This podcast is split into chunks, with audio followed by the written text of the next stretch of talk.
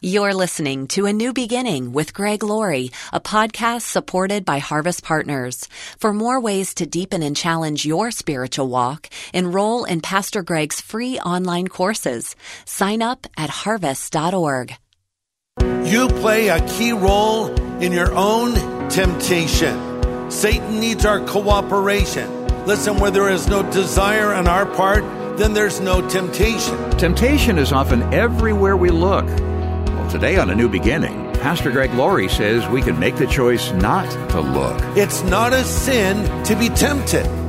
It's a sin when you give in to the temptation. The sin is not in the bait, it's in the bite. This is the day when the lost are found. This is the day for a new beginning. Amazing grace, how sweet the sound. Oh, can you hear all the angels are singing?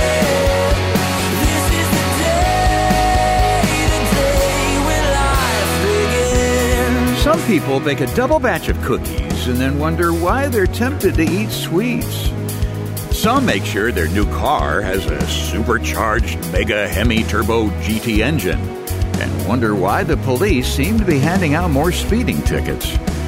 Well, today on A New Beginning, Pastor Greg Laurie helps us take an honest look at temptation and how we often set ourselves up for the fall. We'll learn to recalibrate and set ourselves up for more success and more satisfaction.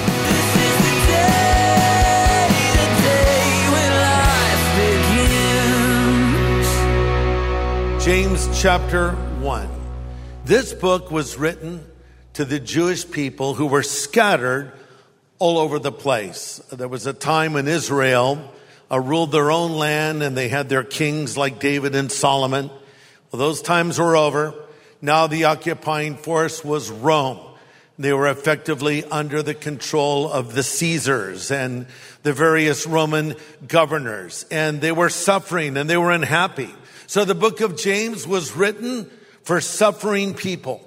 And maybe I'm talking to somebody right now that's suffering in life. Then this book is for you. The book of James was written by the half-brother of Jesus. So James, who knew Jesus very well, is the author of this book. Yet he never name drops. He doesn't even identify himself as having any connection to Jesus via the family. He just declares himself as a servant. Let's read about it. James 1, verse 1. James, a bondservant of God and of the Lord Jesus Christ, to the 12 tribes which are scattered abroad. Greetings, my brothers. Count it all joy when you fall into various trials, knowing that the testing of your faith produces patience. But let patience have its perfect work, so that you may be complete and perfect, lacking nothing. Okay? So we need to make a choice to rejoice when we go through times of trial. We need to make a choice to rejoice. Look at verse 2 again. My brothers, count it all joy when you fall into various trials. Another translation says, count it pure, unmixed, complete, and total joy. Wait, what? When I'm going through a trial, I'm supposed to have total joy during that time? Well, what does that even mean? James is not saying that trials themselves are joy, because usually they are not. Hebrews 12:11 says, no discipline seems pleasant at the time, but painful. So when James is saying, consider it joy, he's just saying, make a choice to rejoice. I know this is hard. I know you wish it wasn't happening. I know you wish it was over. But despite that, I'm going to choose to rejoice regardless of my emotions. See, that's very important. This is not a matter of feelings. This is a matter of the will. The more we rejoice in our testings, the more we realize they're not liabilities, but privileges. Ultimately helpful, not harmful, no matter how severe they may appear. Example, Jesus Christ heading to the cross. His back has been ripped open by the Roman whip. He's weakened by the beatings and blows to his face and having the beard ripped from his face. And yet we read as he's carrying that cross in Hebrews 12, for the joy that was set before him, he endured the cross, despising the shame. Where was the joy? His people, the crowds were jeering him. His disciples were largely in hiding. And yet there's Jesus carrying the cross for the joy that was set before him. What that means is because of what Calvary would accomplish, he pressed on. The joy that was set before him was you. The joy that was set before him was me. It was us. It was the world that he would redeem, who would put their faith in him because he would die for our sins. And so that's what kept him going. Here's an example of people more like us, Paul and Silas, thrown into a dungeon for preaching the gospel. Yet we read at midnight, Paul and Silas sang praises to God, and the other prisoners were listening. Philippians 4 says, rejoice in the Lord always. And again, I say rejoice. You make a choice to rejoice. Point number 2, trials happen to make us stronger in every way. Trials happen to make us stronger in every way. Look at verse 3. Knowing the testing of your faith produces patience, but let patience have its perfect work, that you may be perfect and complete, lacking nothing. Now, by the way, the word patience is probably not the best translation. I'm reading from the New King James Version here. It comes from a Greek word that translates out to toughness or fortitude. Another translation uses the word endurance or staying power, okay? So trials come into our life to produce endurance and staying power. Trials make you stronger, not weaker. A modern translation of James 3:4 goes as follows. So let it grow, and don't try to squirm out of your problems. For when your patience is finally in full bloom, you're ready for anything, strong in character, full and complete. I like that translation. Point number 3, it's through trials we learn great wisdom. It's through trials we learn great wisdom. Go to verse 5 with me if you would. If any of you lacks wisdom, let him ask of God, who gives to all liberally or generously and without reproach, and it will be given to him. But let him ask in faith with no doubting, for he who doubts is like a wave of the sea driven and tossed by the wind. Let not that man suppose he'll receive anything from the Lord, for he's a double-minded man, unstable in all his ways. Powerful verses. If you're lacking wisdom, ask God. If you don't know what to do, ask the Lord. Now, through modern tech, we have access to more information than we've ever had in the history of the entire planet. Google it. Or you just say, hey, Siri, what about this? Or, hey, Alexa, what about that? Or, hey, Google, you ask a question and you may get an answer. But our knowledge is a mile wide and an inch deep. The problem is we've acquired knowledge without wisdom. Through knowledge, we've learned to travel faster than sound, but we show our lack of wisdom by going faster in the wrong direction. What we really need is wisdom. So what James is saying, if any of you lack wisdom, if you don't know what God's will is, ask him. I pray so often, Lord, as we have this meeting, or Lord, as we deal with this topic, or Lord, as we plan for the future, you've told us in Scripture, if anyone lacks wisdom, let him ask of you, and you'll give it to them generously. Lord, would you give us your wisdom right now? Show us your will right now. Because there's so many choices in life. Starting with Taco Bell. What's going on over there? I love Taco Bell, but I don't recognize the menu anymore. But choices, these are silly choices, but there's big choices in life. We need God's wisdom on who we're going to marry. We need wisdom about the career path we're going to follow or the ministry we're going to pursue. But here's what the Bible says. God will answer this prayer, so ask for it in faith. When you ask God to give you his wisdom, you're praying according to the will of God. As James said, don't doubt what you're praying for, or you're like a wave tossed back and forth. Pray believing God will give it to you. Pastor Greg Laurie will have the second half of his message in just a moment. Hey everybody, Greg Laurie here, and I want to personally invite you to the Harvest Ministries Israel Tour. April 9 to 19, 2024. Listen, this is your chance to walk in the steps of Jesus, literally in what we call the Holy Land. Learn more at israel.harvest.org. Shalom. And now Pastor Greg continues his message called How to Deal with Trials and Temptations. God will enable us to endure and get through times of temptation.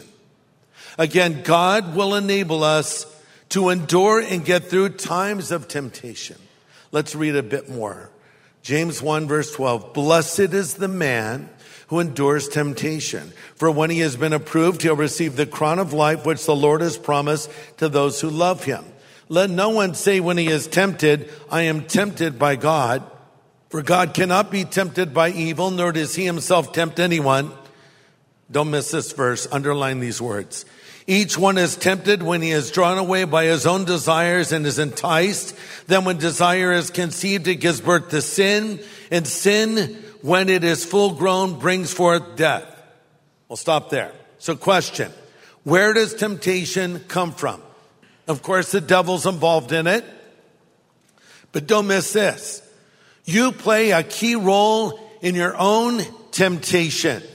Satan needs our cooperation. Listen, where there is no desire on our part, then there's no temptation. And in these verses, we have the 5 steps of temptation.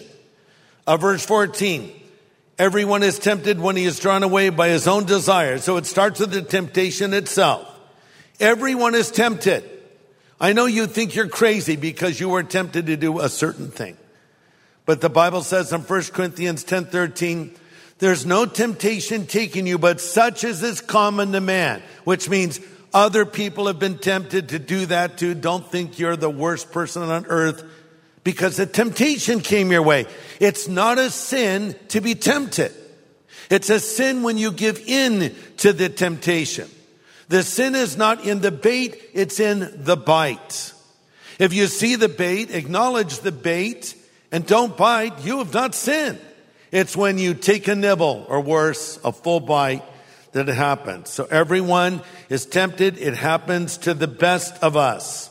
And there's always a way out. Number 2, okay, so first there's a temptation, but maybe now you're under its power. Verse 14, you're drawn away by your own desire. He decided to take it out for a test drive. That's what car dealers always want you to do. You want to take it out for a spin? No, I don't want to buy this car. Come on, just take it out for a drive. And then you'll be stuck in a car with me, peppering you with pressure. Or the free sample. We were at a farmer's market yesterday walking around. There was a guy with some soup. I walked right by him. I'm not really a big soup guy. Soup to me is like, why? It's a good start, I guess. Sort of like salad, but no, you know. So he says, try a sample. No, it's okay, I'm good. No, try it. Okay. How much is it? Like, see, it was really good soup. Very hearty soup. And so I bought a bag of soup. I went to Kathy. Look, I bought a bag of soup, a frozen bag. Like, why? It was good. Why did I buy it? The free sample got me. So the devil says, hey, sorry to compare this soup to something evil. It was actually good, but here's a free sample. Just take a taste. Let the thought run through your mind a little bit. Just play with this a little bit. You don't have to do it. Of course, you would never do it, but just start here. Here's the problem. What makes temptation difficult for many people is they don't want to discourage it completely. So now you're almost hooked. Verse 14, a man is drawn away by his own desires and is enticed. So you're really close now. Here's a temptation. You say no. You take it for a test drive. You take the free sample. You're moving it around in your mind. And now it's becoming more appealing. And you find yourself giving into it. But you haven't done it yet. You can still pull away. No, you keep going.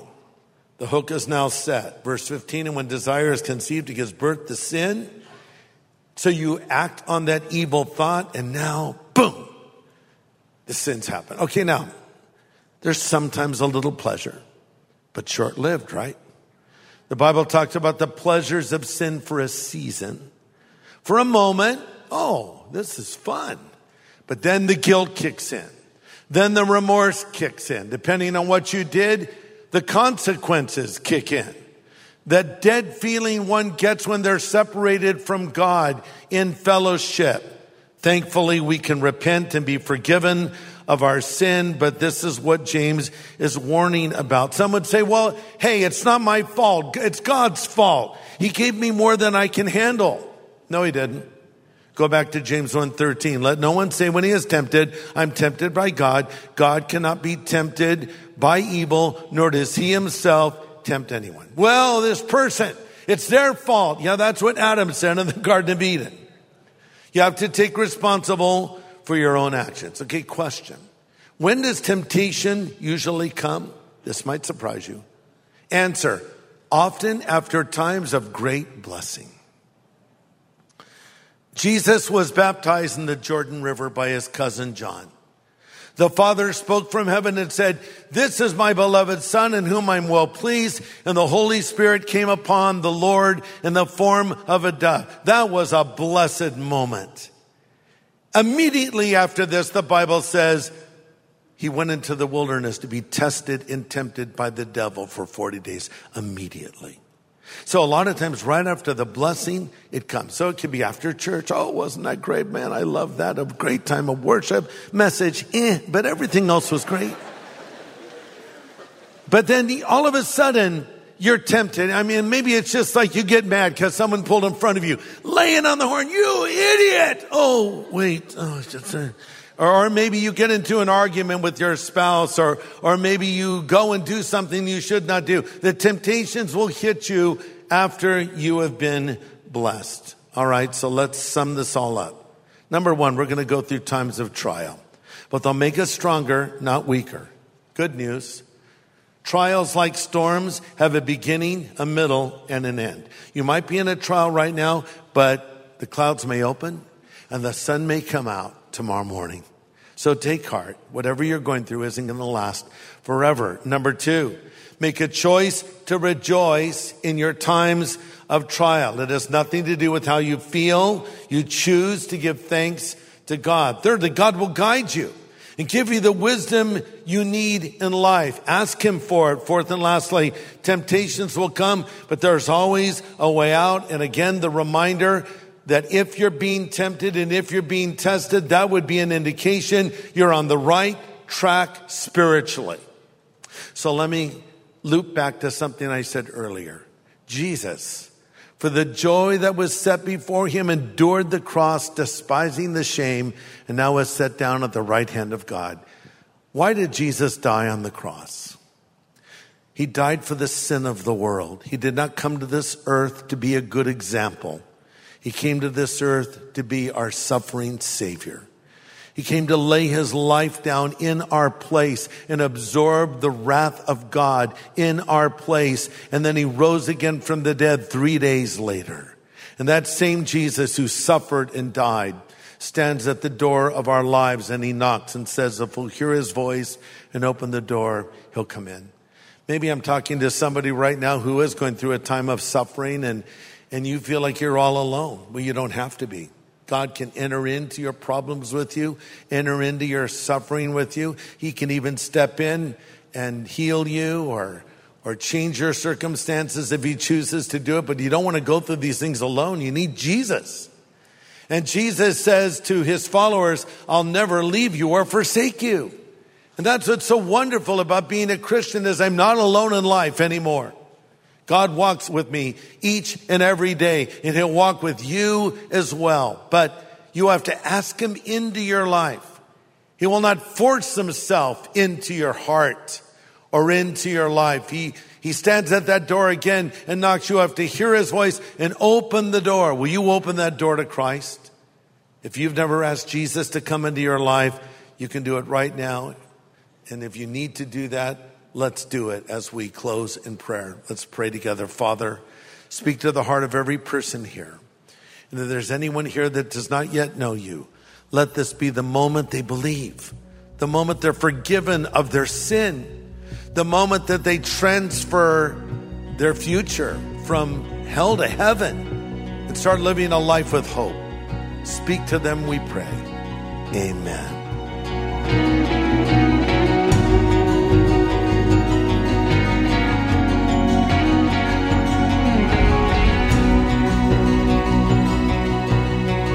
An important prayer from Pastor Greg Laurie for those who want to make a change today in their relationship with the Lord. And if you'd like to make that kind of change, Pastor Greg will help you with that in just a moment before today's edition of A New Beginning concludes. Well, Pastor Greg, Jesus Revolution is out on DVD now. Yeah. And I know our listeners are excited about that. So many people have asked about that. It's such an extraordinary movie. In fact, it was extraordinary even as it was being filmed. Yes. Tell us what happened at Pirates Cove during the filming. Well, we all know that art imitates life. In other words, an event happens and maybe a painting is made about it, or a book is written about it, or a film is made about it. But then sometimes life imitates art. So in this instance, we used to have these big baptisms. We still do, actually, at a place called Pirates Cove. It's a little rocky amphitheater off of Big Corona Beach in Newport Beach, California. This is where all the baptisms were done back in the day of the Jesus movement. And so we went down there with our cameras to recreate these scenes. We had extras on hand. We had people who had gone through wardrobes so they looked like they were around in the early 70s, and were baptizing extras. I had to do a little class on baptism for Kelsey Grammer and Jonathan Roumie. Kelsey played Chuck Smith. Jonathan played Lonnie Frisbee, sort of showing them this is how you baptize a person. But the amazing thing is, as we're baptizing these extras, people want to be baptized for real, and people were actually accepting Christ and getting baptized in real time. That's R-E-A-L as opposed to R-E-E-L. In fact, one of the people that was there, played a role in the film, was baptized in character for a scene in the film, but then came to me right after that happened and said, I want to be baptized for real. Wow. I said, well, you need to accept Christ. Baptism is for believers only. I shared the gospel with him. He said he wanted to follow Jesus. We prayed together, and I baptized him. He was still wearing the clothes he wore in the film. It was quite a moment. So I think that comes off in the film because, a lot of times when you watch Christian-type films and they show church scenes, they have sort of an artificial kind of a feel. It feels staged, but this doesn't feel staged. This feels real, and I'll tell you why it feels real. It was real. It was really happening. God was really at work, and I think that comes across in the film. We've heard so many stories of people wanting to get baptized right after they saw the movie. And, of course, as I said, baptism is for a Christian. So once you've accepted Christ, this is a way of publicly acknowledging it in the waters of baptism. I want you to have your own copy of this movie so you can watch it over and over and show it to your friends and your family and your neighbors and people you know that are not believers. You can have an evangelistic outreach in your house. And in the special edition of a DVD that we want to send you from us here at Harvest, there's also a message that I filmed on the beach as the sun was setting. It's very beautiful and cinematic, actually. And I present the gospel and tell people how to accept Christ, even lead them in a prayer. This all comes in this special edition of the Jesus Revolution DVD that we're offering. Now, I know it's streaming. Now, you can see it on Apple. You can see it on Amazon. But this edition we're sending you has features that no one else has. And I want you to get a copy for yourself, and I'll send it to you for your gift of any size. Whatever you send, it will be used to help us continue to preach the gospel and teach the Word of God. So order your own copy of the Jesus Revolution film on DVD. Yeah, that's right. And we'll send it right out when we hear from you. You'll get the movie on DVD along with a free streaming code. And if we can be candid, this resource costs us more than we normally pay for other resources. So if you can be extra generous with your donation, that would really help. Thanks for considering that. And you can contact us today at 1-800-821-3300. Call anytime, 1-800-821-3300, or go online to harvest.org. Well, Pastor Greg, you've mentioned before that someone can become a Christian with just a simple prayer. That's right. Maybe somebody would like to do that right now. Could you help them with that? Sure, I'd love to. A simple prayer is right. In fact, I would like to just pray a prayer, and I would ask you to pray it after me right now. Pray these words: Lord Jesus, I know that I am a sinner, but I also know that you are the Savior because you died on the cross for my sin and you rose again from the dead. Jesus, come into my life and forgive me of every sin I've ever committed. I choose to follow you from this moment forward. Thank you for hearing this prayer. Thank you for answering this prayer, Lord. And I pray all of this in Jesus' name. Amen. If you just prayed that prayer and meant it, I want you to know, on the authority of Scripture, God Almighty has heard your prayer, and He will answer this prayer. You are now a newly minted child of God. So congratulations, you've made the right decision, and welcome to the family of God. I want to send you a special gift because of that prayer you've just prayed. It's called the New Believer's Growth Packet, and in it is a copy of the New Testament in a very understandable translation called the New Living Translation. It also is filled with hundreds of notes that I wrote that will encourage you in this commitment you've made to follow Christ. And there's some other outstanding materials in this little packet I'll send you as well. So order your copy today, and let me be the first to say to you, congratulations and welcome to the family of God. And to get that New Believer's Growth Packet, just get in touch and we'll be glad to send it right out. You can call us anytime around the clock at 1-800-821-3300. That's 1-800-821-3300. Or go online to harvest.org and click Know God. Well, next time, Pastor Greg has some important insight on the power of the tongue, good counsel on choosing our words wisely. Join us here on A New Beginning with pastor and Bible teacher Greg Laurie.